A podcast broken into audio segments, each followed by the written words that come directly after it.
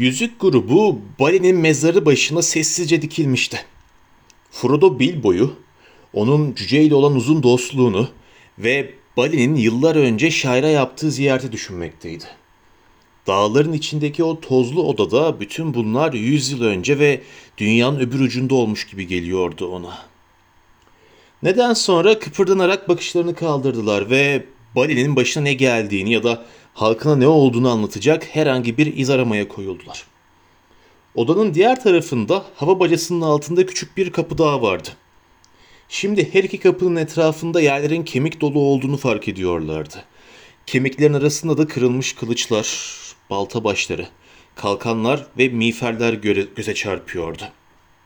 Kılıçların bazıları eğriydi. Keskin yerleri kararmış ork palaları. Odanın kaya duvarlarında bir sürü göz oyulmuştu ve bunların içinde de demir perçinli büyük tahta sandıklar vardı.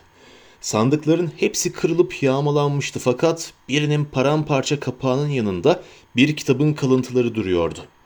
Kitap kesilmiş, delinmiş ve yer yer yakılmıştı. İsle ve kurumuş kan gibi daha başka koyu renkli izlerle o kadar lekelenmişti ki pek azı okunabiliyordu. Gandalf kitabı dikkatle kaldırdı fakat beyaz taşın üzerine koyarken kitabın varakları çatırdayarak kırılmaya başladı. Bir süre hiç konuşmadan kitabı derin derin inceledi. O varakları ihtiyatla çevirirken yanında duran Frodo ve Gimli kitabın birkaç elden çıktığını ve hem Moria hem de vadi rünleriyle yer yerde elfçe harflerle yazılmış olduğunu görebiliyorlardı. Sonunda Gandalf bakışlarını kaldırdı. "Anladığım kadarıyla Balin'in halkının neler görüp geçirdiğinin kayıtları bunlar," dedi. "Sanırım ilk olarak hemen hemen 30 yıl önce Gölgeli Dere Vadisi'ne gelişleriyle başlıyor. Sayfalara buraya varmalarından itibaren yıllara göre numara vermişler galiba. En üstteki sayfa 1-3 diye numaralandırılmış. Yani baştan en az 2 sayfa eksik. Şunu dinleyin. Orkları büyük kapıdan ve nöbetçi galiba bir sonraki kelime bulaşmış ve yanmış. Muhtemelen odasından atıp birçoğunu vadideki parlak sanırım gün ışığında katlettik. Fleu'yu bir ok yiyip can verdi. Büyüğü o öldürdü. Sonra bir bulanıklık var. Bulanıklığı takiben Fleu'yu Ayna Göl yanında çimenlerin altına yazıyor. Sonraki 1-2 satırı okuyamıyorum. Sonra yerleşmek için Kuzey 3'teki 21. salonu aldık. Burada gerisini okuyamıyorum. Bir hava bacasından söz ediliyor. Sonra Balin divanını mezarbul odasında kurdu." "Kayıtlar odası," dedi Gimli. "Sanırım şu an oradayız." "Buradan sonra epey bir yerini okuyamıyorum," dedi Gandalf. "Bir tek altın Durin'in baltası ve bir şey miğfer kelimeleri seçiliyor. Sonra Balin artık Moria'nın hükümdarıdır. Bu bölüm böylece bitiyor galiba. Birkaç yıldızdan sonra başka bir el başlıyor. Has gümüşü bulduk diye bir yazı görüyorum. Daha sonra iyi dövülmüş bir şey. Tamam buldum. Mitril. Son 2 satırda Oin. 3. derinliğin yukarı cephanelerini araması için bir şey batıya doğru gidiyor. Bir bulanıklık. Holin kapısına." Gandalf duraklayarak birkaç varağı kenara koydu. "Aynı şekilde birkaç sayfa var. Oldukça özensiz yazılmış ve çok zarar görmüş," dedi. "Fakat bu ışıkta pek fazla şey çıkartamıyorum. Epeyce kayıp varak olması gerek. Çünkü sonraki varaklar 5 diye numaralandırılmış. Yani yerleşimin 5. yılı sanırım. Bir bakalım. Yok. Çok fazla kesilmiş ve lekelenmiş. Okuyamıyorum. Gün ışığında daha iyi bir şeyler çıkartabiliriz. Bir dakika. Bu güzel işte. Elf harfleriyle iri, rahat bir yazı. Orin'in yazısıdır," dedi Gimli, büyücünün kolu üzerinden bakarak. "Çok güzel ve hızlı yazardı. Genellikle de elf harfleri kullanırdı." "Korkarım o güzel yazısıyla kötü haberler kaydetmek zorunda kalmış," dedi Gandalf. "Belirgin ilk sözcük elem. Fakat satırın gerisi kaybolmuş. Galiba neceki diye bitiyor yalnız. Evet, bu önceki olmalı. Sonra da şöyle devam ediyor. Gün Kasım'ın 10'u. Moria hükümdarı Balin Gölgeli Dere Vadisi'ne vefat etti. Tek başına Ayna Göl'e bakmaya gitmişti. Kayaların arkasına saklanmış bir ork onu vurdu. Orku telef ettik ama daha fazla sayıda doğudan, gümüş damarından çıkıp sayfanın geri kalan kısmı o kadar silik ki hemen hemen hiçbir şey anlaşılmıyor. Ama şu kadarını okuyabiliyorum. Kapıları sürgüledik. Sonra onları uzun süre tutabilir. Eğer ki sonra galiba korkunç ve ıstırap. Zavallı Balin. Üstlendiği ünvanı 5 sene bile taşıyamamış anlaşılan. Sonra ne olduğunu merak ettim. Fakat son birkaç sayfayı çözecek kadar zaman yok. İşte sayfaların en sonuncusu. Durdu ve iç geçirdi. Acı bir hikaye dedi. Korkarım sonları kötü olmuş. Dinleyin. Dışarı çıkamıyoruz. Dışarı çıkamıyoruz. Köprüyü ve 2. salonu ele geçirdiler. Fırar, Loni ve Nali orada öldü. Sonra 4 satır lekelenmiş. Sadece şunları okuyabiliyorum. 5 gün önce gitti. Son satırlar şöyle. Göl batı kıyısına kadar yükseldi. Sudaki nöbetçi oyunu kaptı. Dışarı çıkamıyoruz. Sonumuz geldi. Sonra davullar. Derinlikteki davullar. Acaba ne demek istiyor? Son yazı elf harfleriyle alelacele bir karalama. Geliyorlar. Başka bir şey yok. Gandalf durdu. Sessizce düşünceler içinde kaldı. Gruba aniden odanın korkusu ve dehşeti çökmüştü. Dışarı çıkamıyoruz diye mırıldandı Gimli. Neyse ki biz geldiğimizde göl biraz çekilmişti. Nöbetçi de günün ucunda uyuyordu. Gandalf başını kaldırarak etrafına bakındı. 2 kapıda son bir müdafaa yapmışlar sanırım dedi. Ama belli ki artık çok az kişi kalmışlardı. Moray'ı geriye alma girişimi böylece son buldu.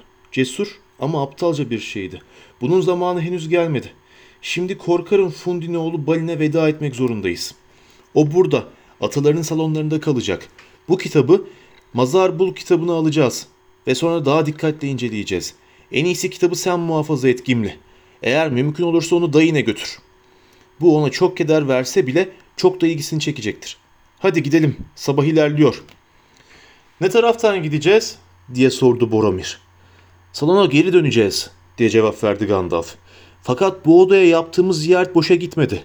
Şimdi nerede olduğumuzu biliyorum. Burası Gimli'nin de söylemiş olduğu gibi Mazar Bul odası. Salonda Kuzey 3'ten 21. salon olmalı. O yüzden salonun doğu kemerinden çıkıp sağa ve güneye aşağı doğru gitmemiz gerek. 21. salon 7. katta olmalı. Bu da kapıların 6 kat üstü oluyor. Hadi salona dönüyoruz. Daha Gandalf sözünü ancak bitirmişti ki büyük bir ses duyuldu. Adeta çok aşağıdaki derinlerden gümbürdeyerek gelen ve ayaklarının altındaki taşı titreten bir bum sesi. Hepsi korkuyla kapıya doğru fırladılar. Sanki devasa eller bizzat Moria'nın mağaralarını muazzam bir davula çevirmiş de vuruyor gibi. Dum dum diye tekrar gümbürdedi ortalık. Sonra yankılanan bir cayırtı koptu. Salonda çok büyük bir boru üflenmişti. Uzaktan bu boruya cevap veren başka borular ve kaba haykırışlar da geldi. Koşan bir kalabalığın ayak sesleri duyuldu. "Geliyorlar!" diye haykırdı Legolas. "Dışarı çıkamayız!" dedi Gimli. "Kapana kısıldık!" diye bağırdı Gandalf. "Neden oyalandım sanki?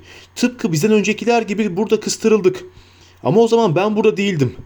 Görelim bakalım ne?" Dum dum diye duyuldu davul sesleri ve duvarlar sarsıldı. "Kapıları kapatıp arkasına kıskı koyun!" diye bağırdı Aragorn. "Ve taşıyabiliyorsanız çantalarınızı sırtınıza tutun. Hala onları yarıp çıkma ihtimalimiz var." "Hayır," dedi Gandalf. "Burada kapalı kalmamalıyız. Doğu kapısına aralık tutun. Fırsat bulursak o taraftan gideceğiz." Yine sert bir boru sesi ve tiz çığlıklar koptu. Ayak sesleri koridordan yaklaşmaktaydı. Gruptakiler odayı çınlatan bir gürültüyle kılıçlarını çektiler. Glamdring soluk bir ışık yayıyor, Sting'in de kenarları parıldıyordu. Boromir omzunu batıdaki kapıya dayadı. "Bir dakika, daha kapatma," dedi Gandalf. Boromir'in yanına fırlayıp dimdik durdu. "Buraya gelip de Moria'nın hükümdarı Balin'in istirahatini bozan kimdir?" diye bağırdı çok sert bir sesle. Kayarak bir çukura dökülen bir taş selini andıran kaba kahkahalar duyuldu. Ve bu yaygaranın ortasında kalın bir ses emir verircesine yükseldi. "Dum bum dum" diye devam etti derinlikteki davullar. Gandalf çabuk bir hareketle kapının dar aralığından öne bir adım attı ve asasını ileri uzattı. Odayı ve dışarıdaki geçidi aydınlatan göz kamaştırıcı bir şimşek görüldü. Büyücü bir anlığına dışarı baktı. O geri sıçrarken koridorda oklar vızıldayıp ıslıklar çalmaya başlamıştı. "Orklar var, hem de çok kalabalıklar," dedi. "Ve bazıları çok iri. ve çok kötü. Mordor'un kara urukları. Şimdilik geride duruyorlar. Fakat orada başka bir şey var. Bir tane ya da birden fazla büyük mağara trolü sanırım. O taraftan kaçma umudumuz yok. Öbür kapıdan da gelirlerse hiç umudumuz kalmaz, dedi Boromir. Burada ses yok henüz, dedi doğu tarafındaki kapıdan dışarıyı dinlemekte olan Aragorn. Buradaki geçit doğrudan aşağı inen bir merdivene bağlanıyor. Salona doğru gitmediği kesin. Fakat onlar peşimizdeyken bu tarafa körü körüne gitmemizin bir yararı yok. Kapıyı engelleyemeyiz. Anahtarı yok, kilidi kırılmış ve içeri doğru açılıyor. Önce düşmanı oyalayacak bir şeyler yapmamız lazım. Onlara Mazarbul odasından korkmayı öğretelim, dedi kararlılıkla, kılıcı Andúril'in kenarına dokunarak. Koridorda ağır ayak sesleri duyuldu. Boromir kendini kapının üzerine atarak büyük bir güçle abandı. Sonra altına kırık kılıçlar ve odun parçaları sıkıştırdı. Grup odanın diğer tarafına geriledi. Fakat henüz kaçamayacaklardı. Kapıyı zangırtatan bir darbe duyuldu ve kapı ağır ağır, sürtüne sürtüne, kıskılarını geriye iterek açılmaya başladı. Açılan aralıktan içeri yeşilimtırak, pullu, kara derili devasa bir kol ve omuz uzandı. Sonra kocaman, düz, parmaksız bir ayak aşağıdan zorlaya zorlaya içeri girdi. Dışarıda çıt çıkmıyordu. Boromir ileri fırlayarak bütün gücüyle kılıcını o kola indirdi. Fakat kılıç çınlayarak geri sekti ve sarsılan elinden yere düştü. Keskin yanı çentilmişti. Birdenbire kendi bile nasıl olduğunu anlayamadan hararetli bir öfkenin yüreğinde alevlendiğini hissetti Frodo. "Şair!" diye bağırarak Boromir'in yanına fırladı ve eğilip Sting'e o iğrenç ayağı sapladı. Bir böğürtü duyuldu ve ayak neredeyse Sting'i Frodo'nun elinden koparacak bir hızla geri çekiliverdi. Kılıçtan duman duman kara renkli damlalar aktı yere. Boromir fırlayıp tüm gücüyle kapıyı tekrar çarptı. "Şaire bir sayı!" diye bağırdı Aragorn. "Hobbit'in ısırığı derinmiş. Güzel bir kılıcım var Drogo oğlu Frodo." Kapıda bir çatırtı sesi duyuldu. Sonra darbeler yağmur gibi yağmaya başladı. Şahmerdanlar ve tokmaklarla saldırıyorlardı kapıya. Çatlaklar oluştu. Kapı içeri doğru eğildi ve aniden aralık büyüyüverdi. Oklar, ıslıklar çalarak içeri yağdı ama kuzey duvarına çarparak zarar vermeden yere düştü. Bir boru sesi ve koşturan ayak sesleri duyuldu. Orklar birbiri ardı sıra atlayarak odaya doğdular. Kaç tane olduklarını grup sayamadı bile. Çok zorlu bir çatışmaydı. Ama savunmanın şiddeti de orklara kötü bir sürpriz olmuştu. Legolas 2 tanesini gırtlağından vurdu. Gimli, Balin'in mezarına atlayan birinin bacaklarını biçti. Boromir ile Aragorn birçoğunu kılıçtan geçirdi. 13 tanesi düşünce geriye kalanlar kafasında bir sıyrık olan Sam hariç müdafacılara hiç zarar veremeden bırakıp viyaklayarak kaçıştılar. Başını çabucak eğmesi kurtarmıştı Sam'i. Üstelik höyük kılıcının sağlam bir darbesiyle karşısındaki orku da devirmişti. Ted kumlu kişi kahverengi gözlerinde için için yanan ateşi görse neye uğradığını şaşırırdı. "Şimdi tam sırası!" diye bağırdı Gandalf. "Troll geri dönmeden gidelim." Fakat çekilmeye başladıklarında daha Pippin'le Merry dışarıdaki merdivene ulaşamadan neredeyse insan boyunda tepeden tırnağa kara zırhlara bürünmüş kocaman bir ork reisi odanın içine sıçradı. Adamları da arkasından kapıya yığıldılar. Ablak ve basık yüzü esmerdi, gözleri kömür gibi, dili kırmızıydı. Büyük bir mızrak kullanıyordu. Kocaman kalkanının bir hamlesiyle Boromir'in kılıcını karşılayıp onu geriye, yere düşürdü. Saldıran bir yılan hızıyla eğilip Aragorn'un hamlesinden sıyrılarak gruba daldı ve mızrağını dosdoğru Frodo'ya sapladı. Darbe Frodo'yu sağ yanından yakalamış, savurup duvara yapıştırmıştı. Sam bir çığlık atarak kılıcını mızrağına, sapına indirmeye koyuldu. Sap koptu. Fakat ork tam elinde kalan sapı bir yana atıp palasını çekmişti ki Andúril miğferine iniverdi. Alev gibi bir şimşek çaktı. Miğfer paramparça oldu. Ork kafası yarılmış olarak yere yığıldı. Boromir ile Aragorn kapıya doğru atılınca orkun adamları uluyarak kaçtılar. Dum, dum diye yankılanmaktaydı davullar derinliklerden. O büyük ses yeniden gümbürdedi. "Haydi!" diye bağırdı Gandalf. "Artık bu son şansımız. Var gücünüzle kaçın." Aragorn Frodo'yu duvarın yanında yattığı yerden kucaklayıp Merry ile Pippin'i de önüne doğru iterek merdivenlere yönlendi. Diğerleri de peşindeydiler. Bir tek bütün tehlikeye rağmen başı önünde Balin'in mezarının yanında oyalanan Gimli'nin Legolas tarafından zorla çıkarılması gerekmişti. Boromir menteşeleri üzerinde zorlukla hareket eden doğudaki kapıyı abanarak örttü. Kapının her iki yanında büyük demir halkalar vardı. Fakat açılmayacak şekilde tutturmak mümkün değildi. "Ben iyiyim," dedi Frodo güçlükle. "Yürüyebilirim. Yere indir." Aragorn hayretten Frodo'yu düşürüyordu neredeyse.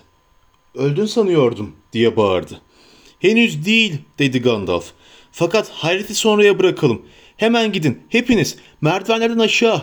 Aşağıda beni 1-2 dakika bekleyin ama. Hemen gelmezsem yolunuza devam edin. Çabuk çabuk gidin. Sağ ve aşağıya giden yolları seçin." "Seni bırakamayız. Kapıyı tek başına tutamazsın," dedi Aragorn.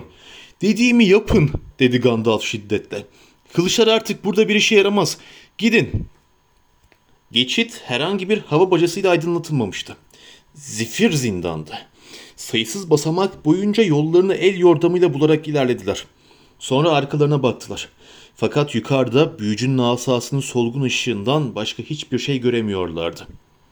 Hala kapalı duran kapının yanında bekliyor gibiydi. Frodo soluk soluğa Sam'e yaslandı. Sam de kollarını dolayarak ona destek verdi. Merdivenlerden yukarıya, karanlığa bakarak durakladılar. Frodo ta yukarıda, alçalan tavandan aşağıya ah eden bir yankıya dökülen sözler mırıldanan Gandalf'ın sesini çok az duyar gibi oldu. Ama neler söylediğini çıkaramıyordu. Duvarlar titremekteydi sanki. Arada bir dum dum davul vuruşları gümbürdüyordu. Aniden merdivenlerin tepesinde beyaz bir ışık parladı, söndü. Sonra boğuk bir gurultuyla ağır bir gümleme duyuldu. Davul sesi delice yükseldi. Dum bum dum bum. Sonra sustu. Gandalf uçar gibi merdivenlerden aşağıya geldi ve grubun ortasında yere kapaklandı. Ala bu da tamam," dedi ağır aksak ayağa kalkarken. "Elimden geleni yaptım. Fakat dengime çattım ve az kalsın mahvoluyordum. Ama burada durmayın. Devam edin. Bir süre ışıksız idare etmeniz gerek. Ben de pek hal kalmadı. Devam edin. Devam edin. Neredesin Gimli? Benimle önden gel. Siz de arkamızdan ayrılmayın." Ne olduğunu merak ederek tökezlene Gandalf'ın peşine takıldılar. Dum dum diye davul sesleri yine başlamıştı. Artık boğuk ve uzaktan geliyordu. Ama peşlerindeydi. Başka bir takip sesi yoktu. Ne bir ayak gürültüsü ne bir konuşma. Gandalf sağa sola sapmadan ilerlemekteydi. Geçit onun istediği yönde gidiyordu anlaşılan. Arada bir yol 50 kadar basamaktan oluşan merdivenlere bağlanarak bir alttaki kata iniyordu. O anda başlarındaki en büyük tehlike buydu.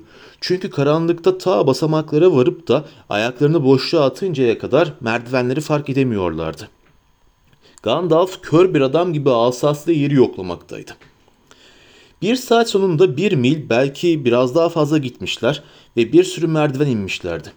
Hala takip edildiklerine dair bir ses yoktu. Neredeyse kaçabileceklerini ümit etmeye bile başlamışlardı. 7. merdivenin sonunda Gandalf durakladı. "Sıcak olmaya başladı," dedi nefes nefese. "Artık en azından kapıların seviyesine inmiş olmamız gerek. Yakında solda bizi doğuya yöneltecek bir dönemeç aramaya başlamalıyız. Umarım çok uzakta değildir. Çok yorgunum. Dünyanın gelmiş geçmiş bütün orkları peşimizde olsa bile şurada biraz dinlenmem lazım." Gimli onu kolundan tutarak basamaklardan birine oturmasına yardım etti. "Yukarıda kapının yanı neler oldu?" diye sordu. "Davulları çalanla karşılaştın mı?" "Bilmiyorum," diye cevap verdi Gandalf. "Fakat birdenbire kendimi daha önce hiç karşılaşmamış olduğum bir şeyle yüz yüze buldum. Kapıya bir kapama büyüsü yapmaya çalışmaktan başka bir şey gelmemişti aklıma. Birçok kapama büyüsü bilirim. Fakat bu tür şeyleri tam hakkıyla yapmak için zaman lazımdır. Ki öyle bile kapı güç kullanarak kırılabilir." Kapının arkasından ork sesleri geliyordu. Her an kapıyı kırıp açmalarını bekliyordum. Neler söylendiğini duyamıyordum. Kendi iğrenç dillerinde konuşuyor gibiydiler. Bir tek gaş kelimesini seçebildim. Bu ateş demektir. Sonra odaya bir şey geldi. Bunu kapalı kapıdan bile hissettim. Orklar da korkup susmuşlardı. Bu şey demir halkalarını tuttu ve sonra hem beni hem büyümü sezdi. Onun ne olduğu hakkında hiçbir fikrim yok. Ama böyle zorlu rakip hiç görmedim. Karşıt büyüsü korkunçtu. Neredeyse sonum olacaktı. Bir an için kapı kontrolümden çıkıp açılmaya başladı. Bir hüküm sözcüğü söylemek zorunda kaldım. Bu çok fazla geldi. Kapı paramparça dağıldı. Bulut gibi kara bir şey içerideki tüm ışığı kesiyordu. Ve ben merdivenlerden aşağı savruldum. Bütün duvar çöktü. Sanırım odanın tavanı da çöktü. Korkarım Balin derinlere gömüldü. Belki başka bir şey daha mezar olmuştur o da. Bilemiyorum. Fakat en azından arkamızdaki geçit tamamıyla kapanmış oldu. Ah, hiç bu kadar bitkin düşmemiştim. Ama neyse, geçiyor. Şimdi gelelim sana Frodo.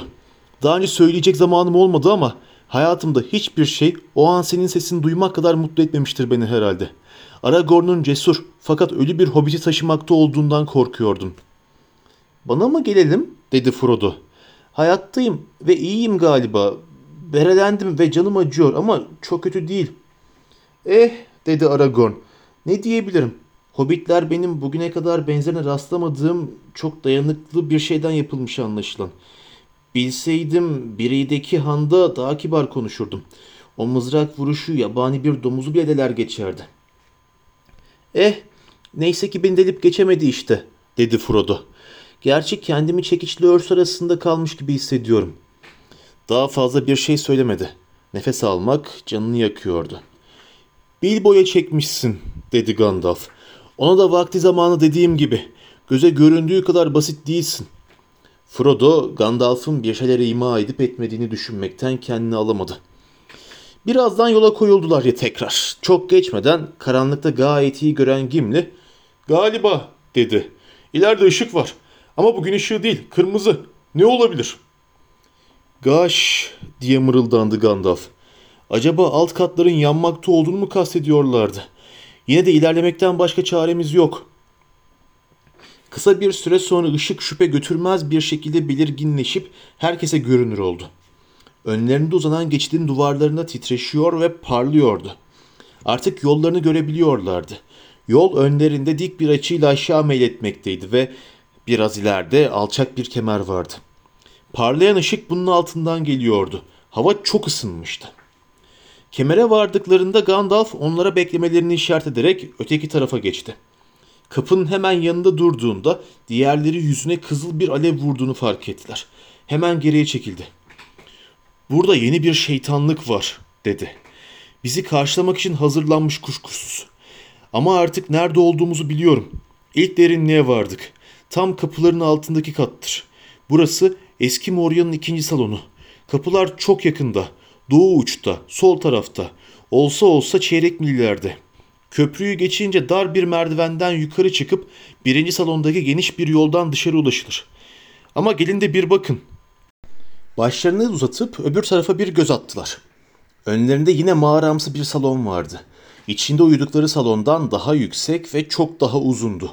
Onlar doğu ucuna yakındılar. Salon batıya, karanlığa doğru uzanıyordu. Tam ortasında çifter çifter çok yüksek sütunlar sıralanmıştı. Ulu ağaçların gövdeleri gibi yontulmuşlardı. Kalın kolları tavanın ağırlığını yükleniyor ve orada taşa işlenmiş ince dallar halinde devam ediyordu. Gövdeleri dümdüz ve siyahtı fakat yüzlerinde kızıl bir ışığın koyu renkli yansıması oynaşmaktaydı. Koca sütunlardan ikisinin hemen dibinde salonu bir baştan bir başa kesen büyük bir yarık açılmıştı. Hiddetli kırmızı ışık buradan yükseliyor ve arada bir de alevler yarığın kenarını yalayarak direklerin kaideleri arasında kıvrılıyordu. Sıcak havada karanlık dumanlar bulut buluttu. Eğer yukarıdaki salonlardan ana yolu izleyerek gelmiş olsaydık burada kapana kısılacaktık, dedi Gandalf. "Şimdi ateşin bizi izleyenlerle aramızda kaldığını ümit edelim. Gelin, kaybedecek vakit yok." Daha o konuşurken peşlerindeki davul sesi yine duyuldu. Dum, dum, dum. Salonun batı ucunda gölgelerin ardından haykırışlar ve boru sesleri yükseldi. Dum, dum. Direkler sarsıldı, alevler titreşti adeta. "Evet, son yarış," dedi Gandalf. "Eğer dışarıda güneş parlıyorsa hala kaçma şansımız var demektir. Arkamdan gelin." Sola dönerek salonun düzgün zemini üzerinden hızla seyirtti. Mesafe göründüğünden daha fazlaydı. Grup koşarken arkalarında bir sürü aceleci ayağın adım seslerini ve yankılarını duyabiliyorlardı. Tiz bir çığlık yükseldi. Görülmüşlerdi. Bir çelik şangırtısı koptu. Bir ok ıslık çalarak Frodo'nun başı üzerinden geçti. Boromir güldü. "Bunu beklemiyorlardı," dedi. "Ateş onların önünü kesti. Biz öbür taraftayız." "Önünüze bakın," diye bağırdı Gandalf. "Köprüye yaklaştık. Tehlikeli ve dar bir köprüdür." Frodo aniden önünde kara bir uçurum gördü. Salonun sonunda zemin yok oluyor ve bilinmeyen bir derinliğe dalıyordu. Dış kapıya ulaşmak için ne bir kenar taşı ne de bir parmaklığı olan ve 50 ayak uzunluğunda tek bir yay çizerek uçurumu aşan dar bir taş köprüden geçmek gerekliydi. Bu cücelerin herhangi bir düşman ilk salonla dış geçitleri ele geçirirse diye geliştirmiş olduğu çok eski bir savunma önlemiydi. Buradan sadece tek sıra halinde geçebilirlerdi. Gandalf tam kenarda durdu. Diğerleri de arkasına toplandı. "Önden git Gimli," dedi. "Pippin ve Merry onun arkasına. Doğru ileri. Sonra kapının ardındaki merdivenlerden yukarı." Oklar aralarına düşüp duruyordu. Biri Frodo'ya çarpıp geri sekti. Bir diğeri kara bir tüy gibi Gandalf'ın şapkasına saplandı. Frodo arkaya baktı. Ateşin gerisinde kaynaşan kara şekiller görebiliyordu. Yüzlerce ork vardı sanki. Ateşin ışığında kan gibi al al parlayan mızraklarını ve palalarını sallıyorlardı. "Dum dum" diye gürlüyordu davul sesleri. Gitgide daha da güçlenerek. "Dum dum." Mesafe küçük yayının menzilinden fazla gibiydi ama Legolas yine de dönüp yayına bir ok taktı. Yayı gerdi fakat eli boşaldı. Ok kayıp düştü. Bir yeis ve korku çığlığı attı. Kocaman düz kayalar taşıyan iki büyük troll belirmişti ve bunları ateşin üzerinden uzatarak bu tarafa bir geçit oluşturmaktaydı. Fakat Elf'i dehşete düşüren şey troller değildi. Ork safları açılmış, orklar sanki kendileri de korkmuşlar gibi iki yana toplanmıştı. Arkalarından bir şey yaklaşmaktaydı. Ne olduğu görülmüyordu. Tam ortasında insan biçimli ama insandan daha büyük, kara bir silüet olan koca bir gölge gibiydi. Sanki bu gölgede ondan önce gidip yolunu açan bir güç, bir dehşet vardı. Ateşin kenarına geldiği ışık sanki üzerine bir bulut çökmüş gibi soldu. Sonra bir sıçrayışla yarıktan atladı. Alev onu selamlamak için gürleyerek etrafını kapladılar. Kara bir duman havaya yayıldı. Dalgalanan yelesi tutuşarak arkasından alev saçtı. Sağ elinde sivri bir ateş diline benzeyen bir kılıç vardı. Sol elinde ise çok uçlu kösele bir kırbaç tutuyordu. "Ay ay" diye feryat etti Legolas. "Bir Balrog, bir Balrog bu gelen." Gimli gözleri fal taşı gibi açılmış baka kaldı. "Durin'in felaketi" diye bağırdı ve baltasını düşürerek ellerini yüzüne kapadı. "Bir Balrog" diye mırıldandı Gandalf. "Şimdi anlıyorum." Sendeleyerek asasına dayandı tüm ağırlığıyla. "Nekem talih, bense gücümü neredeyse tükettim." Ateşe dalgalanan kara şekil onlara doğru hızla ilerledi. Orklar bağırışarak taş geçitlerin üzerinden akmaya başladılar. Birden Boromir borusunu kaldırıp üfledi. Bu meydan okuma bir sürü gırtlaktan yükselen bir haykırış gibi çınlayarak doldurdu mağaramsı tavanı. Bir an için orklar sindiler. Ateşli gölge duraksadı. Sonra yankılanan kara bir yelle sönen alevler gibi aniden bitiverdi ve düşman yeniden ilerledi. "Köprüyü geçin" diye bağırdı Gandalf gücünü toplayarak. "Kaçın! Bu hepimizi aşan bir düşman. Dar yollu benim tutmam lazım. Kaçın!" Aragorn'la Boromir bu emre kulak asmayıp Gandalf'ın gerisinde, köprünün diğer ucunda yan yana yerlerinde kaldılar. Diğerleri de liderlerini düşmanın karşısında yalnız bırakmıyorlardı. Salonun ucundaki kapının eşiğine durup geriye bakmaya koyuldular. Balrog köprüye vardı. Gandalf köprünün tam ortasındaydı. Sol elindeki asasına dayanıyordu. Fakat diğer elinde Glamdring beyaz ve soğuk soğuk parlamaktaydı. Düşmanın tam karşısına gelince tekrar durdu ve etrafındaki gölge iki engin kanat gibi açıldı. Kırbacı havaya kaldırdı, kösele şeritler sızlanarak şakladı. Burun deliklerinden ateşler çıktı fakat Gandalf hiç istifini bozmadı. "Geçemezsin" dedi. Orklar taş gibi duruyor, etrafta çıt çıkmıyordu. "Ben gizli ateşin bir hizmetkarıyım. Arnor'un alevini kullanırım. Geçemezsin. Kara ateş seni kurtaramaz. Udun'un alevi. Gölgeye geri dön. Geçemezsin." Balrog cevap vermedi. İçindeki ateş söndü adeta. Ama karanlık büyüdü. Yavaş yavaş köprüye doğru adım attı ve aniden upuzun dikildi. Kanatları bir duvardan bir duvara uzandı. Ama Gandalf karanlık içinde ışıl ışıl hala gözler önündeydi. Küçücük ve yapayalnız görünüyordu. Gri ve iki büklüm. Bir fırtınanın hücumu karşısında eğilmiş yaşlı bir ağaç gibi. Gölgenin içinden alev alev kırmızı bir kılıç fırladı. Glamdring ak ışıltısıyla ona cevap verdi. Çınlayan bir şakırtı yükseldi. Beyaz bir ateş patladı. Balrog geri düştü ve kılıcı erimiş kor parçaları halinde havaya uçtu. Büyücü köprünün üzerinde sallandı. Bir adım geriledi. Sonra tekrar kıpırdamadan durdu.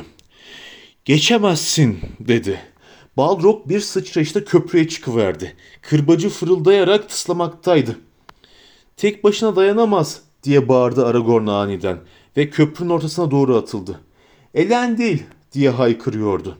"Yanındayım Gandalf." "Gondor," diye bağırdı Boromir ve o da onun arkasından fırladı. Tam o anda Gandalf asasını kaldırdı. Bir haykırışla köprünün kendi önüne denk gelen kısmına vurdu. Asa paramparça olup elinden düştü.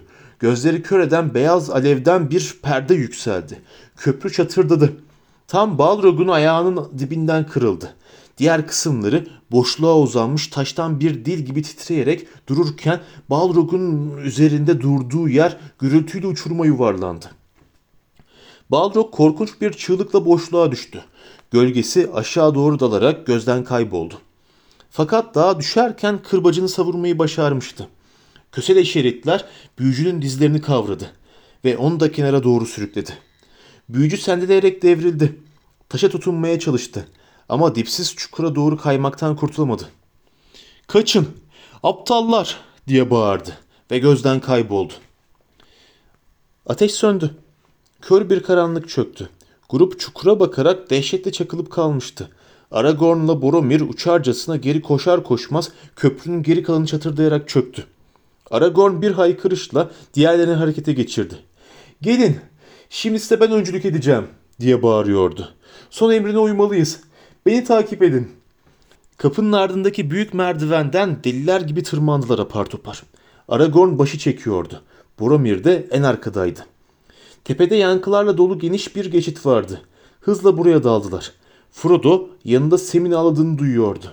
Sonra kendisini de bir yandan koşarken bir yandan ağlamakta olduğunu fark etti. "Dum, dum, dum" diye artık yaslı ve ağır gürlüyordu davul sesleri artlarından. "Dum." Aynı hızla devam ettiler. Önlerindeki ışık artmaya başladı. Tavandan aşağıya büyük bir hava bacası uzanıyordu. Daha hızlı koşmaya başladılar. Doğuya bakan yüksek pencerelerinden parlak gün ışığıyla aydınlanmış bir salona girip bir baştan bir başa koşarak geçtiler. Salonun kocaman kırık kapılarından çıkınca aniden önlerinde büyük kapılar açılıverdi. Parlak ışıktan bir kemer.